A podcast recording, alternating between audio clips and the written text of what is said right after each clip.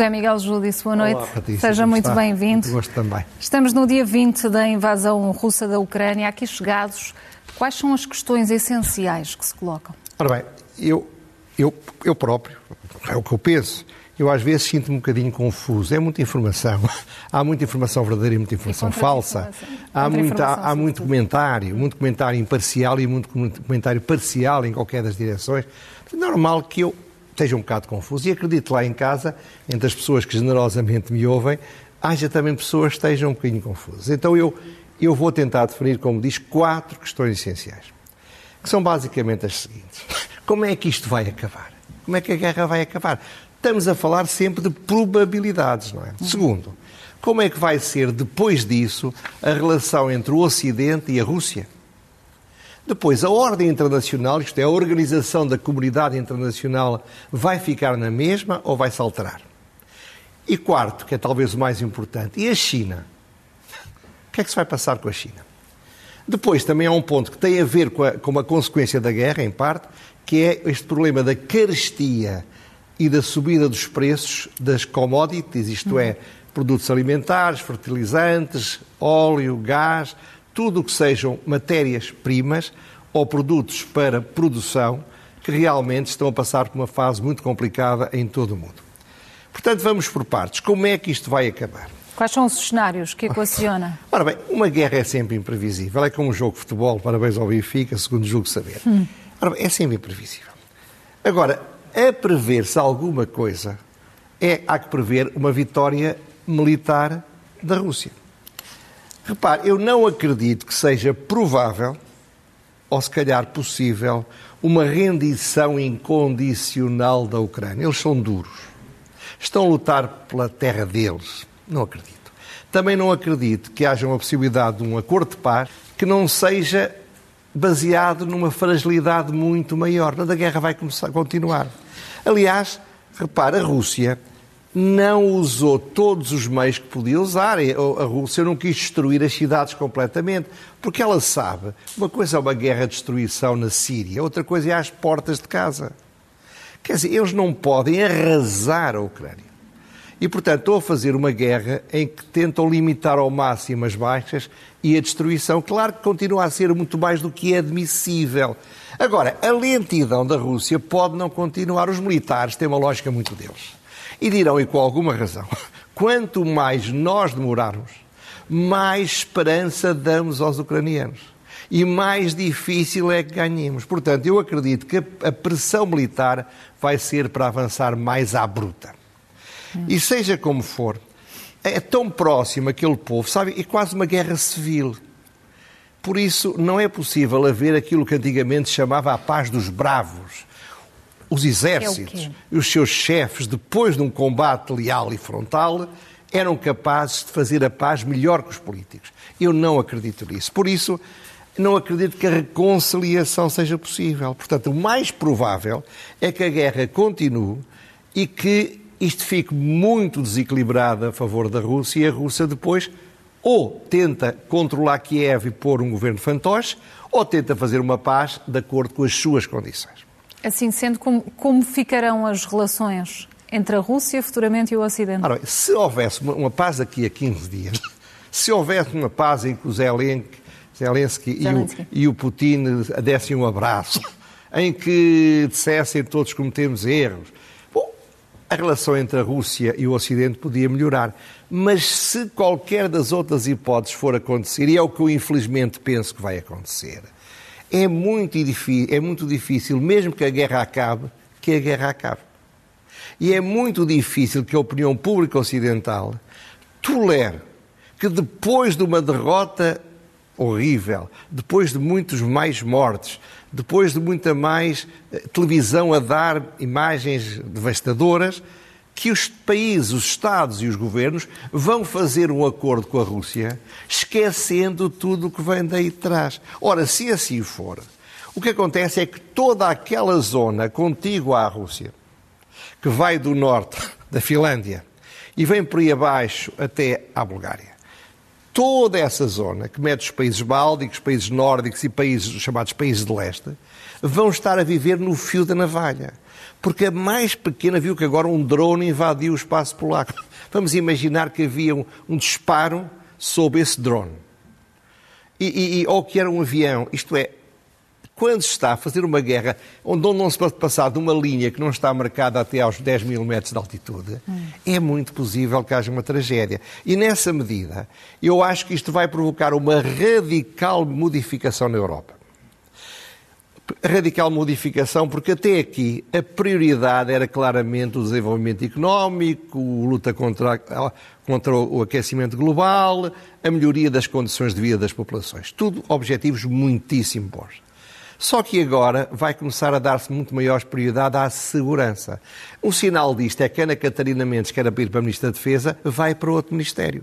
Porque ela ia para a Ministra da Defesa, quando ser Ministra da Defesa não exigia nada de especial em termos de conhecimentos de questões militares. Isso vai mudar. E, como, portanto, assim, e esta mudança assim vai... Sendo, como é que fica esta, esta ordem internacional? Qual é a mudança? Ora bem, a relação, eu parto do princípio que a relação entre o Ocidente e a Rússia vai piorar muito e vai piorar sem que haja a racionalidade de um combate ideológico, como havia no tempo dos soviéticos. Não, agora é por poder. Ora, nessa medida, o que vai acontecer é que isto vai ter um efeito muito grande na organização da comunidade internacional. E porquê? Porque vai haver uma corrida ao armamento não nuclear sofisticado. Porque a, a doutrina militar vai dizer vai haver guerras em que as partes não aplicam as armas nucleares, mas aplicarão armas não nucleares. Uhum. Era uma coisa que se julgava que já não era preciso, que não era preciso tanques, não eram preciso aviões, não era preciso nada disso. Bom, terceiro ponto. Vai haver uma tentativa por esse mundo todo de aproveitar esta fragilidade, esta experiência, este exemplo, para tentar talharem espaços de influência como a Rússia quer zonas pampão ou até criar zonas de Estados vassalos.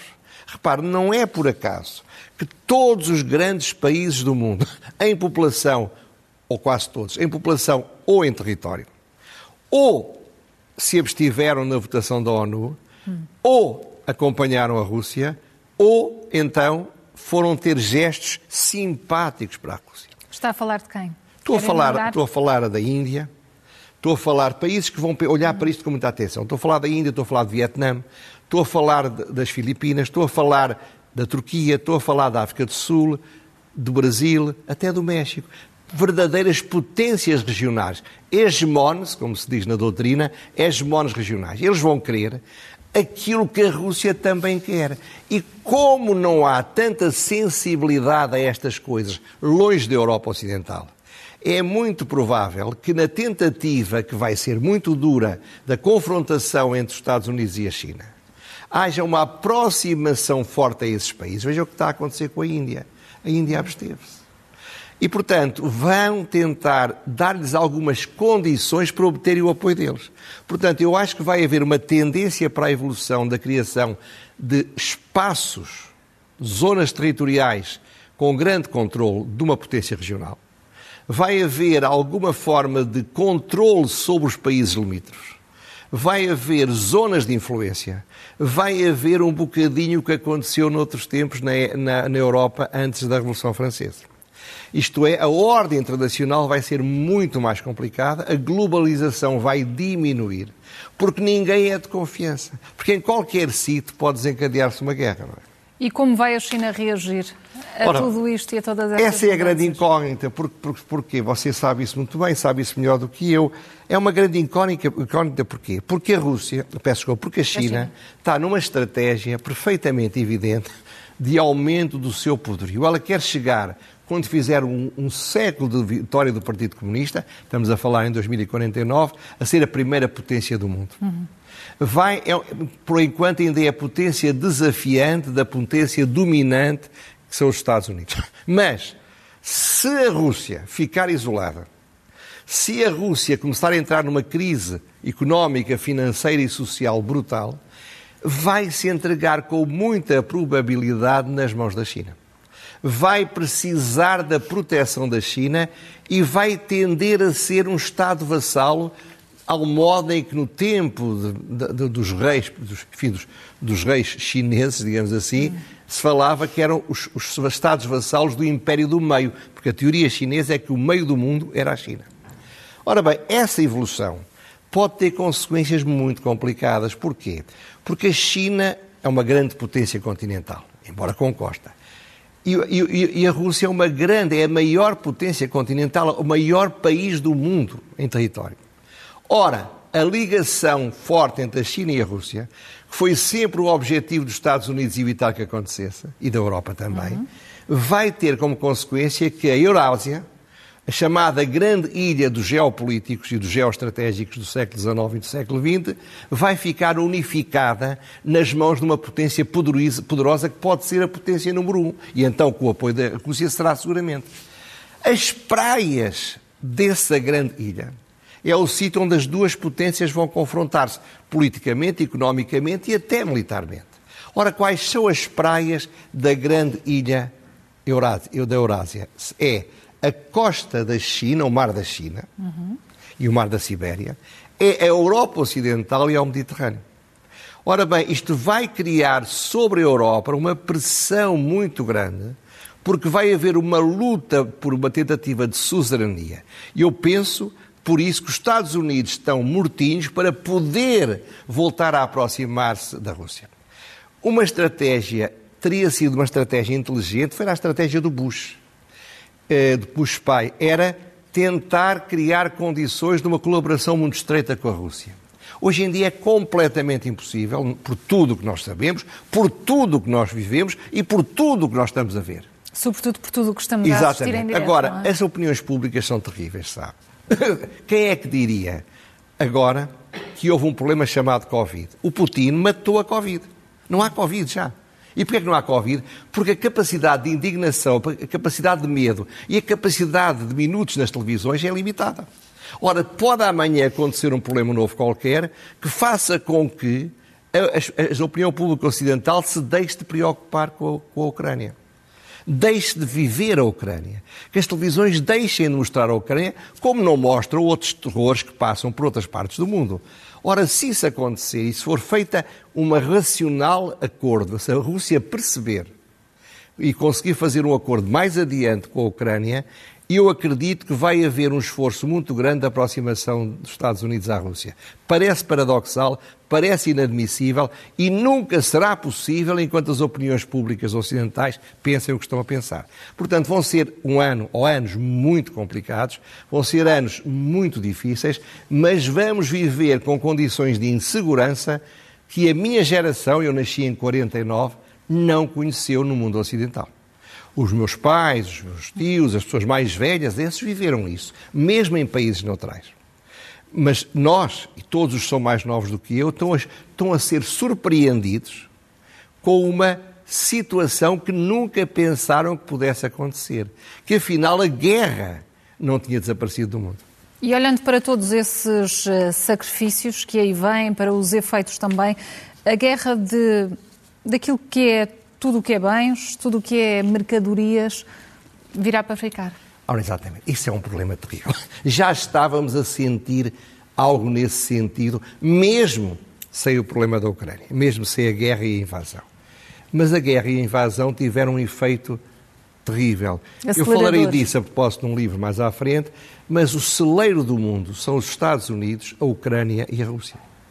Ora, quando o celeiro do mundo vai criar, ficar em condições ou de estar boicotado ou de não produzir suficiente cereais, isso vai se refletir inevitavelmente nos preços de todos os cereais do mundo e também na carestia. Quando o petróleo e o gás natural da Rússia vai deixar de ser usado, isso reflete, isso já se refletiu na carestia e no aumento do preço do gás natural e, e, do petróleo. Por isso é que eu acho uma estupidez que o governo português diz ah, isso a nós não chega, nós não importamos gás da, da Rússia. Como? Claro que não importamos. Mas se os preços passarem mais 30%, 40%, 50%, ou se o gás não chegar para todos, não chega para nós. Claro que chega para nós. Ora, o que é que acontece? Acontece que toda esta evolução é uma evolução para a qual a Europa está muito mal preparada.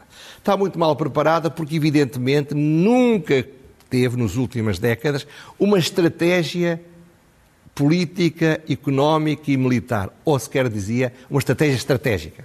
Uhum. A Europa pode não ser um anão, pode não ser uma grande Disneylândia, como as grandes figuras do, do Partido Comunista Chinês dizem, onde nós vamos fazer as nossas luas de mel. Não, claro que não. Mas não tem uma capacidade de adaptação a estes novos desafios. Não é uma potência militar, não é uma potência produtora de matérias-primas, não produz mercadorias em quantidades brutais, é um país muito rico, portanto, importa muita coisa que os outros produzem. E isto vai afetar fortemente a Europa, mas muito mais Portugal. Portugal vai ser o país talvez mais afetado, não estou a falar militarmente, mas nos outros aspectos da União Europeia. E porquê? Em primeiro lugar, porque é uma economia completamente aberta. Somos um pequeno país, portanto, nós vivemos a importar e a exportar. Depois, porque não produzimos nenhuma commodity. Produzimos madeira, mas não é com isso que as pessoas se alimentam. Pois não têm instrumentos de estratégicos de gestão macroeconómica. Isto é, como faz parte do euro e como somos muito pequeninos, nós não influenciamos as políticas macroeconómicas europeias. Somos arrastados por elas. Depois temos uma cultura muito grande de subsídio ou dependência. Não apenas em relação à Europa, como internamente. Repare que este governo, sempre que há o problema, põe um subsídio em cima. Em vez de resolver o problema de forma estratégica, não. Põe um subsídio, dá um apoio, dá um dinheirito para que nós fiquemos satisfeitos, quaisquer dois cêntimos. Bom, depois temos uma das piores pirâmides etárias do mundo. Ora, uma pirâmide etária má, isto é, no sentido da, da, resistência, gente mais velha, torna a dificuldade de resistir a dificuldades muito maior as pessoas da minha idade sofrem muito mais com estas dificuldades que os jovens, como é natural. E, finalmente, temos a terceira dívida pública mais elevada da Europa e a décima mais elevada do mundo. Ora, com estas características, nossas capacidades de manobra são praticamente inexistentes. Eu não sei se o gasóleo vai chegar a 2,8, como o CEO da, da Priu disse ontem, eu conheço bem, é um homem muito sereno, uh, disse aqui na SIC, ou disse numa reportagem. Eu também não sei se, é, se, é, se, é, se o gás natural vai triplicar, como há quem diga. O que eu sei é que vai haver uma escalada de preços, se a guerra continuar, e vai haver a tal famosa e perigosíssima estagflação, que já todos hoje conhecemos, como conhecemos, tornamos todos especialistas na, na linguagem arrevesada das pandemias.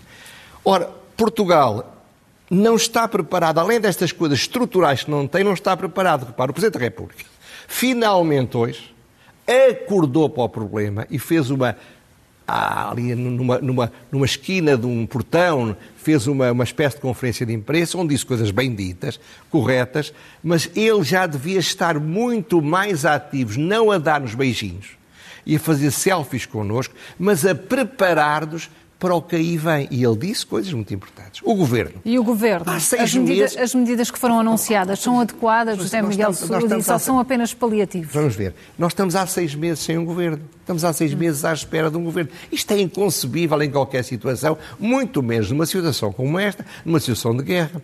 O Governo fez o que ele fazia no tempo da pandemia enfia subsídios, enfia apoios, enfia empréstimos paliativos, eu também reconheço que com a situação que nós temos, que eu há pouco referi, uhum. pouco pode fazer o governo. Uma situação deste tipo exigia brutais baixas de impostos. Porque a única forma de pôr dinheiro no bolso das pessoas para poderem consumir e para poderem viver, dado que os custos aumentaram dos produtos, é diminuir os impostos que caem em cima desses produtos. Que é o caso do imposto sobre a gasolina, como é óbvio, mas também o IVA. Ora, o governo não faz isso. O governo dá aos bochechos dinheiro a quem se queixa ou a quem tem mais dificuldades. Isso não resolve o problema. O PSD, o líder da oposição, está sem líder desde o dia 30 de janeiro e vai continuar assim seis meses. De um modo geral, toda a classe política que nós temos, tem menos de 70 anos, foi formada em épocas onde a paz era óbvia. E os líderes, que têm menos de 50 anos, não sabem outra coisa que não seja não haver inflação. Não sabem o que é distribuir bacalhau, o que não seja distribuir bacalhau ao pataco. Ora, a nossa classe política não está preparada para o ambiente de guerra.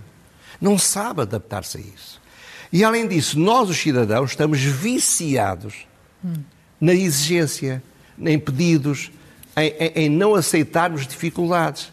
Compreensivelmente. Mas o que é facto é que, desde a Troika, que nós achamos que a Troika foi a Troika a culpada dos nossos problemas e não nós e o governo que estava antes, os culpados da Troika ter cá entrado. Por tudo isto, eu temo que os portugueses metam a cabeça debaixo da areia como avestruz, que o governo anda a empatar e, portanto, eu estou muito, muito preocupado, mesmo que se faça a paz, se não for a curto prazo, com os efeitos que sobre Portugal e a Europa em geral vai ter a situação das commodities. Vamos ver. Vamos ver. E vamos avançar para as eh, rubricas habituais e saber quem merece o elogio desta semana.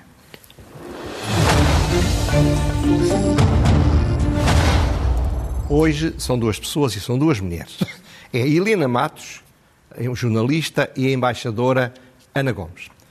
Porque marcaram o tempo político esta semana de forma muito bem.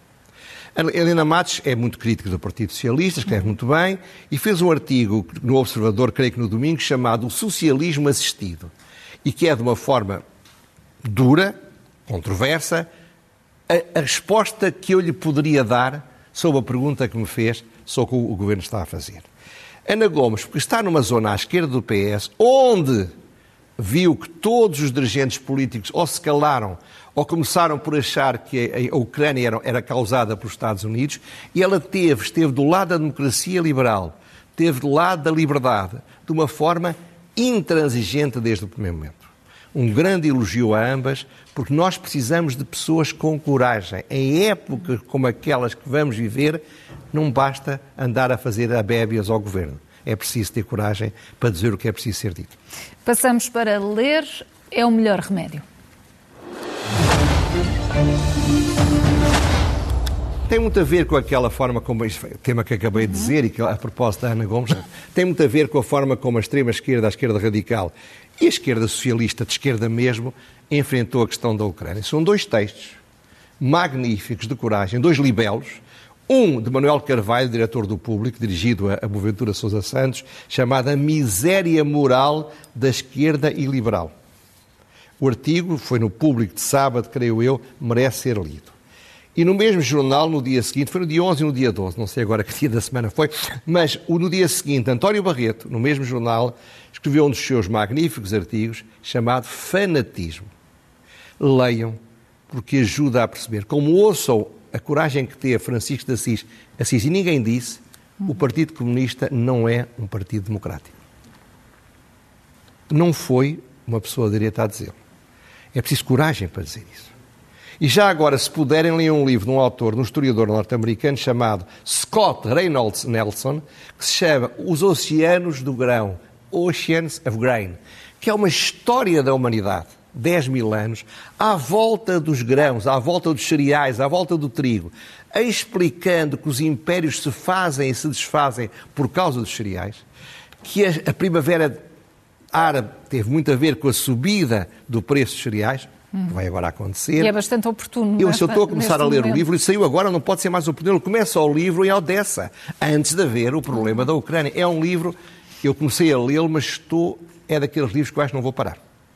E vamos saber qual é a pergunta sem resposta.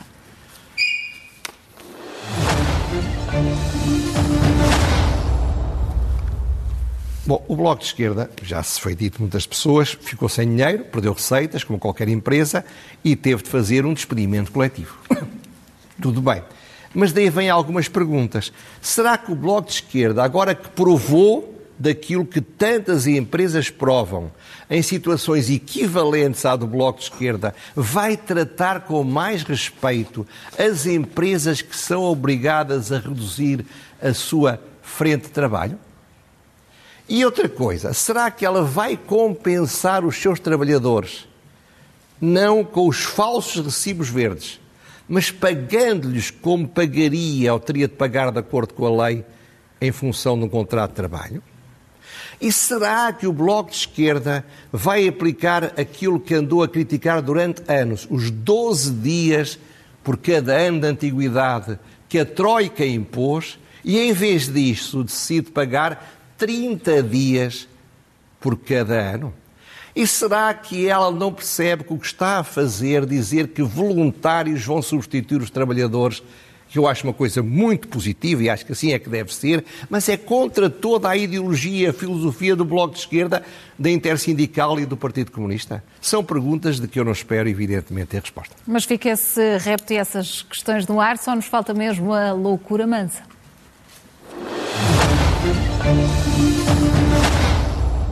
Muito rápido, infelizmente o tempo já não, não, não há. Uh, primeiro, um pedido de desculpa à Inês Souza Real. Eu disse aqui, uhum. que, porque li no jornal e acreditei que ela tinha defendido que as acácias não deviam ser arrancadas. Ela mandou-me um simpático e-mail e eu quero lhe pedir desculpa porque ela não disse isso.